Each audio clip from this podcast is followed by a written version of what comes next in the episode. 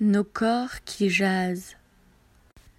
Un podcast proposé par les jaseuses.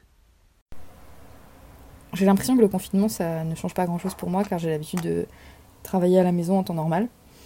En revanche, j'ai l'impression de me sentir un peu plus fatiguée que d'habitude et je me dis que c'est peut-être un peu lié.